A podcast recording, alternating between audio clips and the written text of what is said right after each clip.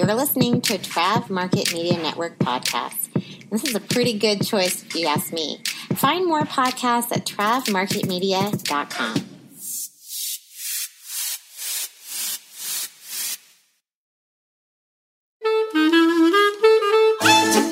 Hi, it's Megan, host of Travel Radio Podcast, a proud member of the Trav Market Media Podcast Network. Would you take a moment now to like, subscribe, and review the podcast? You can also reach me at info at travelradiopodcast.com or you could reach the network at travmarketmedia.com. Travel professional or aspiring professional traveler, I'm so thankful you tuned in. Now, let's dig into where our ears will travel today. Hello, and welcome to Travel Radio Podcast. I am your host, Megan Chapa, and today I'm flying solo. Today I'm going to tackle one theme on British travel. This is how I would advise my clients to plan their British travel out by theme because there's really so much to do in the country that you could just spend the whole time driving.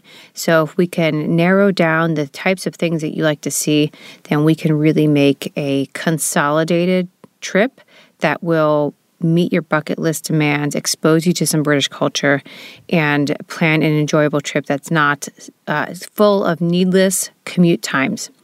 But before I get into that, I want to give a quick shout out and thank you to Kiana Thomas of Travel Agent Tees. She reached out to me on my Calendly link, which you are all welcome to do also. If you click in the uh, show notes or you go to travelradiopodcast.com or if you're on LinkedIn or mm, let's see, Instagram, there's a link tree there and there's a link that's to my Calendly and you can schedule a 15 minute pitch if you have a podcast uh, episode idea. And it was a pleasure to speak with her this morning. So thank you kiana for reaching out and i look forward to recording our girls getaway episode shortly. So, to roll into today's episode, we are going to talk about uh, one theme on British travel. And actually, this is, I should address this. Yes, I plan travel. I'm not just a host of a podcast. That's actually how I got into this, was to record my travel professional friends' expertise because there were people doing amazing things that when I would talk about the types of trips that they planned at parties, my, you know, party friends, I guess, would say if I had known that type of travel existed, I would not have taken my last vacation. I would have rather taken the one you're talking about. So that's how the podcast got started. When I was living in England for the last three years, I farmed out all of my clients to my other travel professional colleagues. And so um, now that we're back in the States, I am actually about to sign a contract again, but I will mostly be planning um, UK travel because I love it. I'm passionate about it. I know a lot about it. And I think that that's where I can really offer myself as a resource to travelers. So, of course, none of that is happening now because of travel bans, quarantines, and that sort of thing. But uh, British travel is really something you should plan far in advance anyway because uh, it is expensive, but it's worth it. So, without further ado, let's talk today on one of the themes that I like to, you know, go through with my clients, and that is English royalty. And a lot of this is consolidated in the southeastern corner of the country, which, to give you a comparison, you know, the United Kingdom is an island, and so it is quite small in that sense. Um, but it actually, you know, we're going to talk about a region today that's, if I'm going to put a map in the show notes.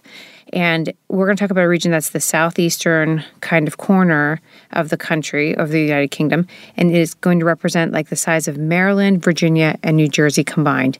And we're going to spend, I think, seven to 10 days just in that little area doing just, you know, kind of more recent English royalty.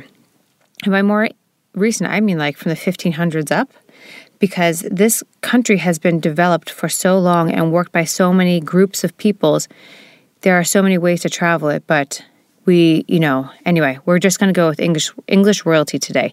And we're going to start actually, we're going to fly into Gatwick Airport. And Gatwick is south of London. It is about a half hour from the coast. So we're going to fly into Gatwick. And we are going to start our English Royal Tour in the town or city, I should say, of Brighton, England. And Brighton is on the coast. The beach is it's, I'm going to say like, well, I have small hands. So like carny sized hands or maybe a child's fist, you know, like that. um, size rocks. So it's not a sandy beach, but it is a lovely beach. And the water can be quite clear and nice. And anyway, that's where the dipping happened, you know, where you would go to take the waters. It was something that royalty did just about the time of the Revolutionary War. And specifically, that brings me to uh, King George IV. And that is why we are in Brighton. So Brighton will not be found, Brighton Pavilion will not be found on a list of official royal residences because it was actually sold to the city of Brighton. Um, Queen hmm, Queen Victoria, I think, sold it because it it didn't suit her family, and it didn't suit her family because the thing was built with like two bedrooms because it was really meant to be the ultimate bachelor pad. And now a quick break from our sponsor. The, so jo- King George, he built it as like you know, he went there because his doctor said, okay, you fatty, you need to go have some, you, know, you need to take the waters. It will be good for you. Well, he kind of fell in love with this up and coming kind of shishi place for the rich and famous of the day. And so he, he bought a little cottage, but then he built his own cottage, which was not so great. It was like, okay, you know, it was okay. But then he built this palatial carriage house and training facility for 62 horses. And people started making fun of him, like, dude, your horses live better than you do. And so it was kind of like challenge accepted. So he built the Brighton Pavilion. The Brighton Pavilion is a take on, and I say a take on because if you know anyone that's been to India, they would say this does not represent Indian architecture. It's like how we would draw, how you would imagine an elementary school kid would envision a city, you know, an Arabian city or something that comes out of you know, Aladdin with these big minarets on top. It's it's it's very cool, but it is not, you know, accurate in any way. So that's what it looks like. And inside it only has something like two bedrooms because you know, he wanted to party with you, but you weren't staying over. That's just kind of how he rolled. So he, he had his chamber and his, you know, servants, I guess, had their own, like maybe one butler had their own place to sleep. And then there wasn't really any space for everything. All these other huge rooms were for entertaining. And the cool thing about this place is that, you know, he wanted it to be a real experience. So as you walk in to the pavilion, these rooms are not very ornate. They're nice, they're classy, but they get more and more fancy as you go through the building. And that's the experience he wanted his guests to have. And the dining hall is incredible in that it has this dragon chandelier hanging from the ceiling. And he used to have this banquet table laid out with these silk tablecloths, and he would actually have um, decorations drawn onto the table in like you would imagine was royal royal icing, that fancy white icing that gets hard, and then he would put sugared uh, sugared fruits on there. He would put gems on there, and the idea was that once the meal was over, you got to eat your reward. Like you would get to pick off the sugar and the and the sugared fruits, the candied fruits, and if you were a lady, you got to enjoy the gems put out before you. And so it was really this extravagant living facility. And at one point, actually, a strong storm blew in when this building was kind of left to disrepair shortly before the town took charge of it. Um, and this dragon chandelier fell and lodged itself on the floor. And so they had to do this whole reworking and restoration of this place. And it was stripped of all of its um, royal furniture by Queen Victoria as she left because she didn't want, you know, she thought they could be better be used other places. So most of the things that are in there, if they are actual royal, you know, pieces of furniture, etc., are on loan from the crown. They're not they don't actually belong to the pavilion. So it's a it's a really neat place to go and they are very kind to children and it's uh, not on the map because it's kind of defunct. It's not actually part of. Uh, it's not doesn't belong to the crown anymore. But it's it's really neat. They're really nice to children, and they have a children's trail there that uh, follows George the cat. And George the cat was kind of like he was a, he was a I want to try like a stray, but he would hang around the kitchen. And if you're a cook, this kitchen is to die for. But this cat would hang around and he would get in the rooms and he'd like put himself to sleep on the furniture. And so, and he was a fatty. So they called him George, you know, probably after King George the Fourth. And um, there's a trail that follows George the cat, and you can in every room there is a stuffed cat hidden, and the kids can find it while you you know, make your way around the pavilion. So there's something for them to do, there's something for you to do, and there's an audiobook that they can listen to that follows George through the through the pavilion. So that's pretty fantastic. And um, and then you can also go see the the stables. There's an art museum there that I don't recommend. Um, it's just not that interesting for children. And also, um, they're just their idea of what you might find appropriate for young children and what you as a parent might think are is appropriate for your children are probably not in sync. Um, so just an FYI that that's probably you know save your twelve pounds or whatever it is, and um, and that's that. There is also a tea house. Most of these palaces and whatnot have tea houses in them where you can have um, you know you can have several levels of tea. Just cream tea, which is your uh, scone, they say scone, with tea or even coffee. And then, of course, you'd have your clotted cream and jam. And they also have um, hot chocolates for the children, which is very nice. And it's a nice sitting area. I'm not sure how they're operating that now. You'll have to check that out at the time of your travel. But it's a nice place to have a rest because it is, you know, you could walk around for quite some time. And it's good to have a refreshment in like a kind of palatial setting. And then um, the other thing is that if you go at Christmas time, they have a fantastic huge it's like a i think it is a sleigh and you can have your picture taken in it and actually the guides that are there on hand will take pictures for you of your family with the big Christmas tree in the sleigh with the lush blankets all over you. And it makes for a great Christmas picture. So I think they start that in October.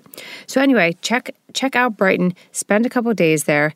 That's the that's the pavilion aspect. Um, and the other thing you might do if you spend a couple days there is venture up into the town, which you can easily walk and it is an artist community. There's lots of art happening. There's a really vibrant LGBTQ community there that has a lot of events.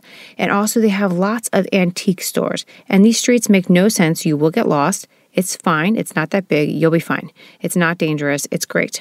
So, there's a lot of shopping to do in the area. They also have a fantastic aquarium for children that you should check out um, because it's kind of a one way flow. You can kind of turn your kids loose in there essentially. I mean, of course, keep distance during these COVID times, but it's it, it's the right size for young children, and there's a lot to do in there. And then there's, of course, a um, like a I don't know, like a gaming pier, or you know, with carnival rides and that sort of thing.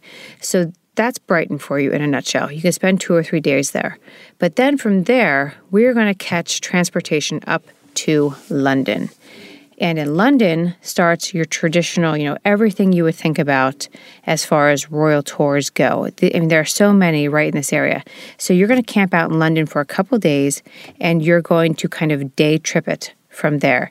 And we're going to start with Buckingham Palace. And this is, you know, their website claims this is the centerpiece of Britain's constitutional monarchy. Monarchy. It, you know, everything about it, it whatever what am I going to do? Contradict that? It's true. They have a lot of palaces, but this is this is the big one, right? This is what we think about in the movies with the big gate that they drive through. This is that palace, and uh, a lot happens here. Uh, you can do tours, but not all of the time. The tours actually only happen, um, I think, in the summer times when the royal family is traveling. But you got to check because, you know, we're in a crazy time of COVID. But this is a great place to experience a lot of things. And this is where the changing of the guard happens. The changing of the guard actually happens at a lot of the palaces, maybe even all of the palaces. I can't say that for sure because I haven't been to all of them, but but that's what you can see here. And uh, yeah, there you go. That's that. Uh, we're going to also do a day trip to Kensington Palace. Um, because you know you're going to be doing a lot of walking and these things you got to break it up you got to do your palace then you got to have tea and then you got to chill out at a cafe for a little bit and maybe have um, you know a gin and tonic because that is the thing to do in England, and then the next day you tackle another palace. Otherwise, I think it would be just be too much. So Kensington Palace, this is where you know modern royals live. This is where Kate lives with their with their brood, and um, they are known as the Duke and Duchess of Cambridge. If you know them more, you know under that title. But this is their residence, and that, that's where you can see them. Also, at Kensington Palace. This is where you can see um, some of Diana's dresses on display, and at, at least at the current time, which you know it was kind of like a fashion tribute to her, and they are stunning. So that's at Kensington Palace. Now we've had two days in London, and you should also you could you could you know you could cram this in if you wanted to, but again, everything's going to be ticketed time. So if you don't have a travel planner, you really should get one because if you want to knock all these things into one day, you probably could. It would be a bit of a hustle to get your time ticket entries right, but you could go to the Tower of London also all on the same day. And at the Tower of London, this is where you are going to see the crown jewels. You're going to meet the yeoman warders. And also, there's like, you know, you could feed the ravens if you wanted to, but that's just, okay, well, there you go. But the Tower of London has a longer history than just guarding the jewels. At one point, it was a zoo, um, it, it's been used as a prison. There used to be pubs in it for the yeoman wardens that lived there to go to, um, and then they'd have to lock up the. They literally lock it up at night, and uh, they would have to kick everybody out of the pubs, etc. So that's that's these guys. But one thing that these guys participate in with um, well, we were when we went to the ceremony, it was actually done with the Royal Navy. But there is an event that I mean, it's usually done with I think the Army, but we happened to be there on a Navy day. You have to get tickets. You can only do it with tickets. It's called the Ceremony of the Keys and you have to do it. They they release the tickets six months at a time, so you have to go and watch. And I'll put I'll put a link in, and because you have so far to plan, this might actually be doable. But the ceremony of the keys is actually when they lock up the Tower of London, and you meet about a half hour before they lock up the tower, and then they bring you inside so that you can watch the exchange of um, Uh, you know the exchange between the military and the yeomen. They turn it over to each other and they verify that they're who they say they are. And I have to tell you, we were not expecting as much yelling as there was. So it was a little bit theatrical, but it was a lot of fun. And I think you should experience it if you have the time to plan for it. I don't think I have any pictures because I don't think you're allowed to take pictures in there. But if I have them, I will post them in a blog post um, that you'll see in the notes because my new host does not support imagery, which is a shame. But uh, anyway, I'll post those and you can see them. So that's um, the Tower of London Ceremony of the Keys, which they say is the longest continual military ceremony to be performed on the planet. So it's something to participate in if you have interest. It's exciting. The kids will love it. There is a lot of shouting, but they'll love it. Let us not forget Windsor Castle. From London, we're going to do one more day trip to Windsor Castle, and it's quite a big property. You could actually spend some time there, including um, right at the back entrance is the wonderful village of Windsor with some great pubs. So that's a, uh, that's a great place to have lunch afterwards. And you can just smell all the restaurants when you're walking around. It's going to drive you crazy because there's no actual place to eat in Windsor Castle. So, Windsor Castle is the official weekend residence of the Queen. How do you know if she is at home? Well, the flag will be raised. If the flag is at half mast, she is not there, and you will have access to more rooms. If she is home, you will actually only be able to enter part of the property because she is living in the other portions of it. And you will also get a, you know, reduced rate entrance ticket, if you will. So, Windsor Castle, it is uh, the oldest and largest, I think is their claim, castle in the world. And then additionally, um, this is where St. George's Chapel is, which is where Meghan and Harry got married. And don't let chapel fool you, that is a very uh, minimized description of this building. It is, uh, it's a big church. It's a very ornate church. It's got a lot of little I don't want to say tri- shrines, but like little offshoot chapels within it. You can actually attend a service there, and you know, please be respectful of people that are actually attending. This is a, the church that a lot of people in the town of Windsor actually attend. So be mindful of that, be respectful of that while you are walking through. It can get quite crowded. There's a lot to see in there and a lot of people trying to take pictures, but it's a beautiful place to, to visit. Now, when we were there, you could actually see Meghan Markle's wedding dress on display, which was surprisingly plain. I actually thought it was kind of boring.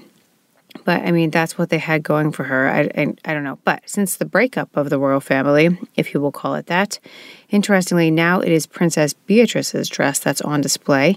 And um, that is actually a beautiful dress, and I would be interested in seeing that. But um, yes, yeah, so Windsor Castle, you can take a tour of that. Uh, it has a lot of you know armory displays. There's some china on display. Largely, uh, it's you know large rooms full of old stuff, and then um, you know there's gift shop of course with my which my children are always interested in, and then there is St George's Chapel. This is also I'm not going to get these details right, so I won't describe it entirely, but this is where the Order of the Garter is, and this is sort of like you know an old boys club of you know defending chivalry, and you have to be invited into this group, and then you're a lifelong member. And um, anyway, that that's also housed here. You can also see a changing of the guard here, which is um, an inside of the castle grounds. It is a smaller event than if you were to go to Buckingham Palace, but that also means that you can get a picture with the guards uh, and not wait as long and see it in a much more up close and personal, you know, kind of way. Although now with COVID, who knows exactly what's going on? This is also, um, you know, as with all of these things, you are going to want to buy a ticket in advance because you have, there's no like, you're not really waiting inside. There's a, it's going to be an extensive line outside if you do not have tickets. If you have tickets ahead of time, you can just blow past that line, go up to the counter, and walk right through. You're going to go through a metal detector. Don't be surprised. There's a lot of that going on these days, and it will apply here. So that is Windsor Castle. Again, outside the gate, you're right in the city, like the village of Windsor. There are great pubs. You should take advantage of that.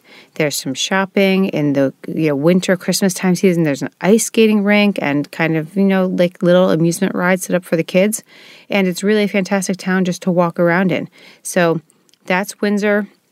It's probably just a day trip from London, um, but it's worth seeing. And yeah, it's a good part of you know this royal English theme that we're going on that you really should see because you're seeing the palaces, Buckingham Palace, etc. But you really should get to the castle portion, the fortress portion of the Queen's life.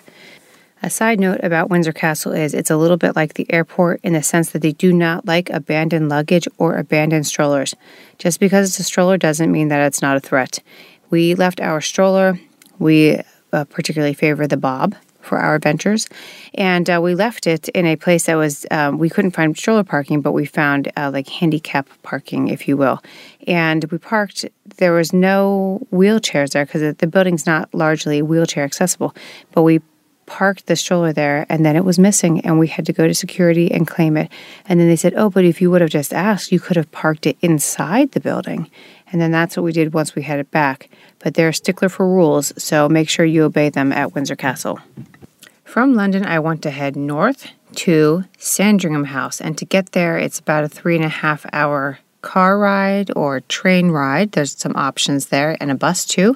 But um, you're going to pass over Cambridge. You could even stop off at Cambridge, see the university. It's quite beautiful, and it's even older than Oxford. So it's, I mean, the city is older. It's it's nice. You should check it out. And there's a great, I mean, there's great open spaces everywhere, but there really are some excellent ones there. But that's that's not on the English Royal Tour, so we're to not talk about Cambridge at the moment.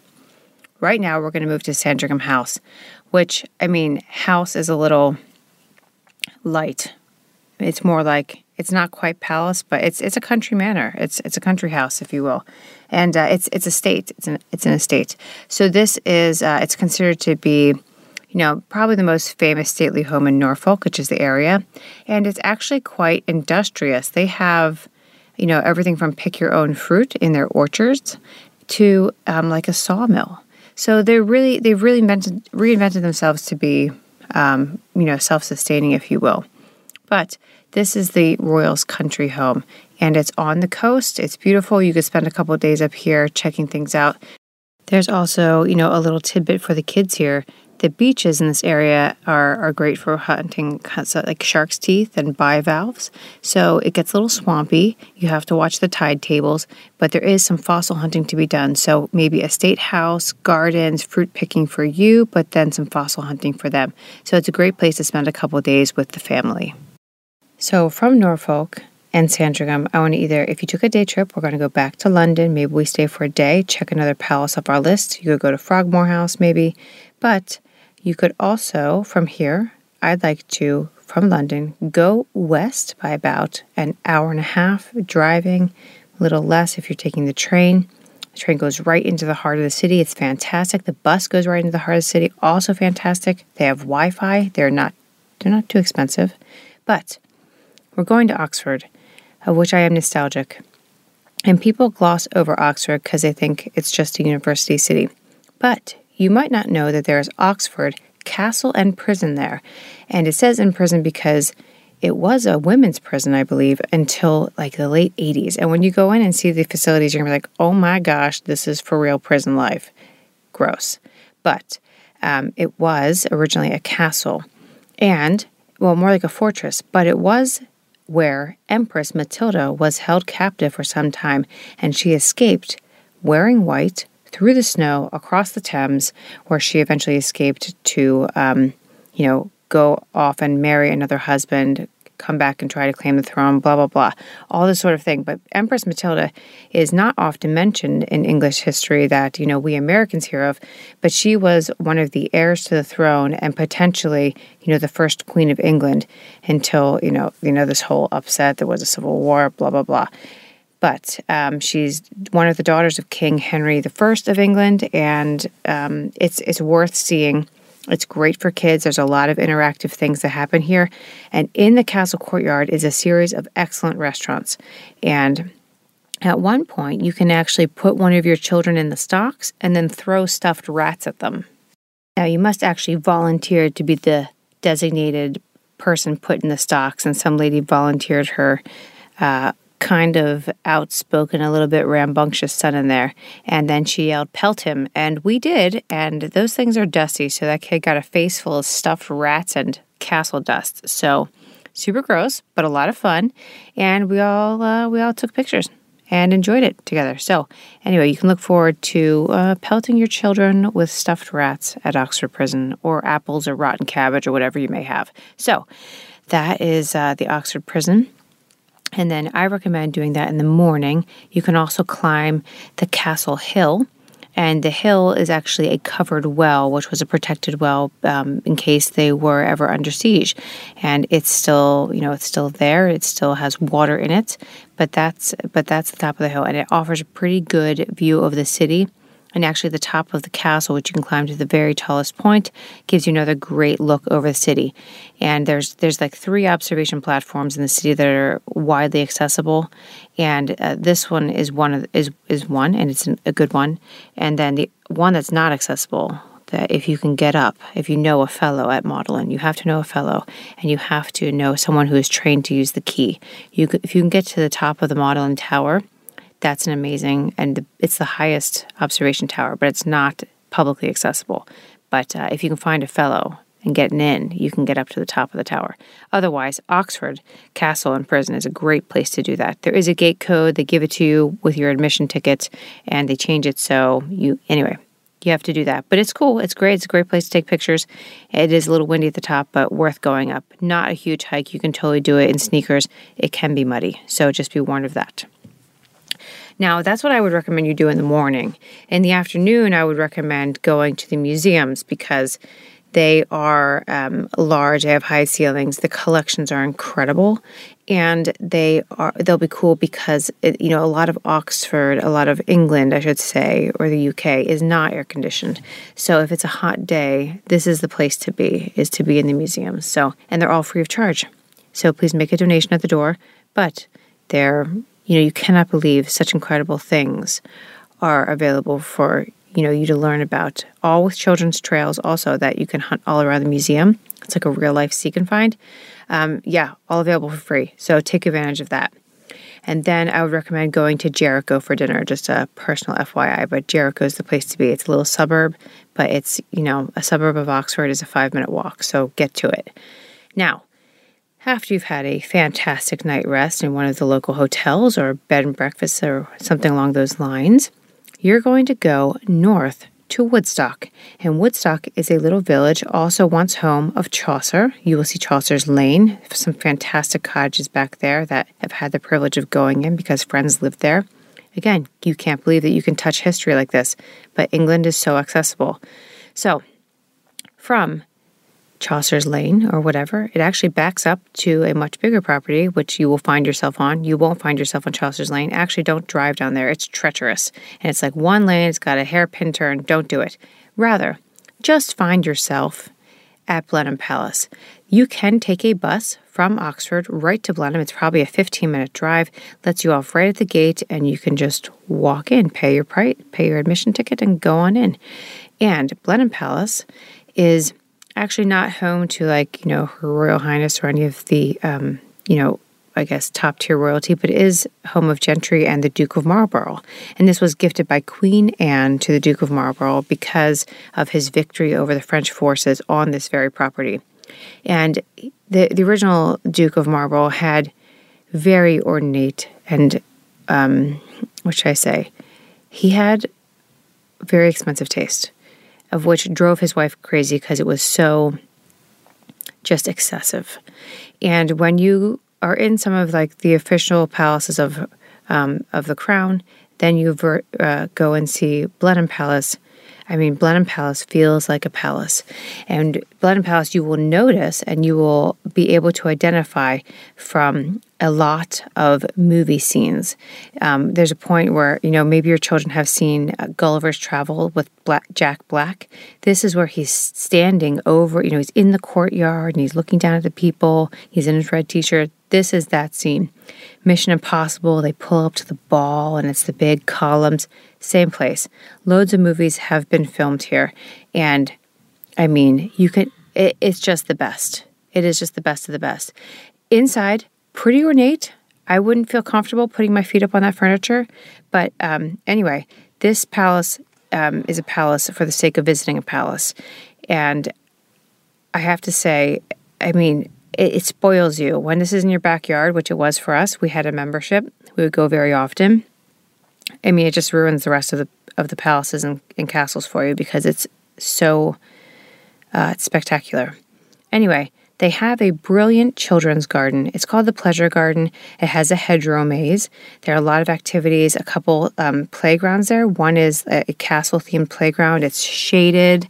It's um, actually in the old kitchen uh, garden area. So you'll see the the walls of this, um, the brick walls of this building, the inner of the building, sorry, of the courtyard, have all these little pock marks in them, and that's where the trees actually rooted themselves into the wall. And this was the kitchen garden where they would, you know, pluck a piece of fruit off the wall and then turn it into a dish for the Duke's household. So it's a cool area, but and that's in the shade. Then there's the hedgerow maze, which is very much out in the open. It'll take you a half hour, like plan a half hour, and sunscreen. Um, they do a lot of events here Easter, Halloween. They do Alice's Day here where you can um, hunt for the white rabbit with Alice of Alice in Wonderland. It's fa- they have fantastic activities for children. Additionally, there is a butterfly garden on site, and the butterfly garden is um, it's not a it's like a greenhouse, and it's not a huge area, and it's a one way it should be a one way path. People abuse it, but um, it's probably not open to the public. But they have little birds in there, and they they receive butterflies every week to release in here, and it's incredible. They're everywhere. They flutter through the sky. They might land on your children.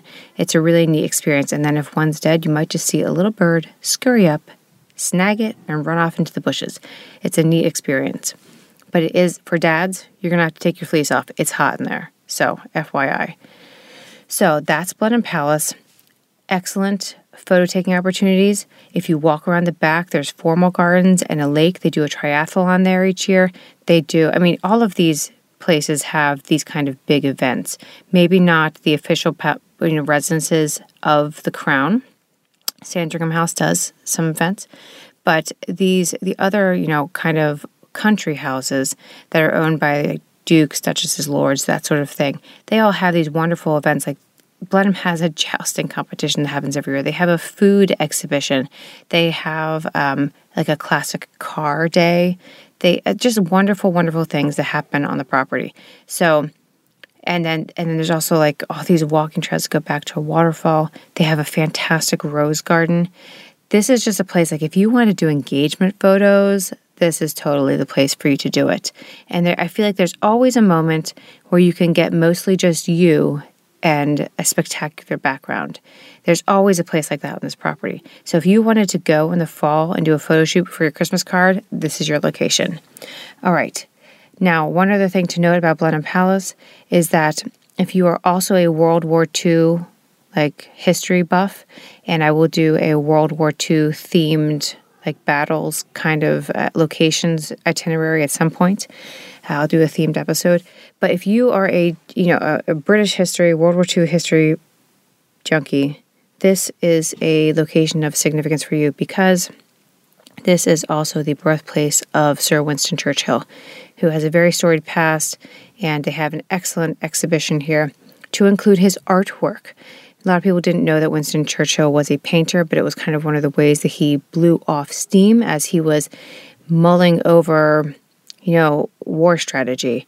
And they and he used to actually paint under, you know, a pseudonym and then put his, you know, enter into art competitions and he would be so pleased when he'd sell a painting for 30 pounds when he was a millionaire. I mean, the equivalent of a millionaire. And uh, anyway, they have 14 of his paintings and they have something like 40 family paintings from other members of the household. And it's a really neat exhibition. And this, yeah, and they have, anyway, I'm not going to give it away. If you like organs, if you like libraries, if you like history, if you like flowers, Blenheim Palace, half hour from Oxford, it must be on your list and you can get there by bus. So, that's great. Or call 001 taxi. They'll charge you 20 bucks and drive you up there. You get the car all to yourself. There's a tip for you. Oh, and one last fun fact about Blenheim Palace. Look up Lady Randolph Churchill or Jenny Jerome Randolph. I will post an excellent episode of the History Chicks podcast all about her, and there's an excellent, excellent biography on her about how they called them the dollar heiresses or the dollar princesses, and they were women, uh, American women that weren't quite accepted into American high society because they were new money. Their dads were in trade, but they had money and they were looking for a husband. So they went to Britain and they shopped around for the guy with the highest title that they could find, and she ended up in the Churchill family. And the Churchills were really hoping that her daddy's newspaper money would be able to float the estate and do some of the repairs that it needed. So while you're walking around Blenheim and touring the rooms, just watch for the name Jenny Jerome or Lady Jenny Jerome Churchill, or simply called Jenny, and you'll be able to see this neat, you know, melding of American culture and British culture. And just know that we Americans had a part in keeping this estate afloat, which is exciting because I love this estate. And from there, that's going to conclude, you know, our royal theme on British travel, at least English royalty. Um, it's not a comprehensive list by any means, but it is probably seven to 10 days worth of an itinerary that you could use to plan your client's travel or to plan your own travel. And I will eventually get to posting a, uh, a blog entry on travelradiopodcast.com where I will post um, images and links to some tours that are available to you that I trust. Um, so that's what I know, and I'd love to hear from you. If you enjoyed it or if you hated it, that's fine too. If you go to the link in bio, it probably takes you to my Linktree, which has a link to the Calendly app, which you can schedule a 15 minute appointment with me to custom discuss any ideas that you have. Otherwise, please email me at info at travelradiopodcast.com or I'd love to connect with you on LinkedIn, Instagram, wherever you find it. And as always, please share with a friend because, yeah, it's a compliment to me. And yeah, that's just really nice. So and uh, if you think it is worth it, you think that I earned it, of course, a review is always helpful.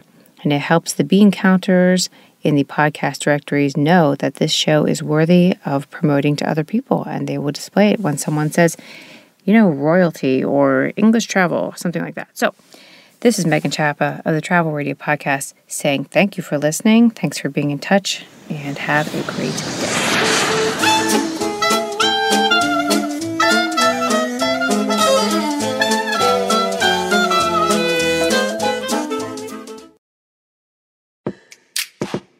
You're listening to a Trav Market Media Network podcast, a podcast designed for you, the travel professional.